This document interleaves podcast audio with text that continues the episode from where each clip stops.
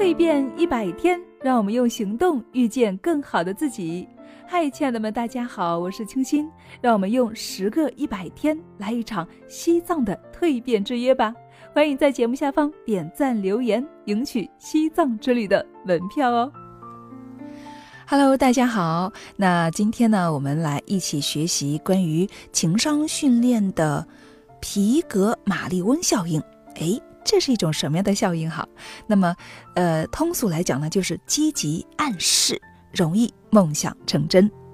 哈佛大学教授、心理学家威廉·詹姆斯啊，他曾经说过这样一句话：人性最深切的渴望就是获得他人的赞赏。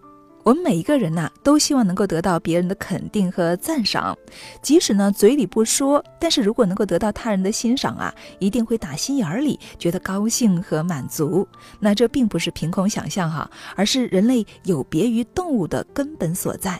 别以为渴望得到他人的肯定是虚荣的表现哈，对于生活在社会中的人来说呢，却是对个人能力、价值的赞许和支持。人人都需要这种赞美，所以啊，请不要小看他们。有的时候呢，在你看来是微不足道的一句话，产生的影响呢，可能是堪比原子弹哦。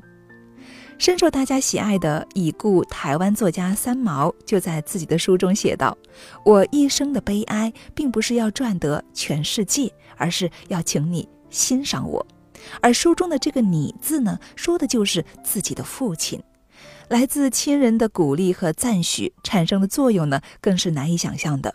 因为呀，这种肯定和赞美呢，容易使人们产生心理的暗示，进而呢，产生极大的促进作用。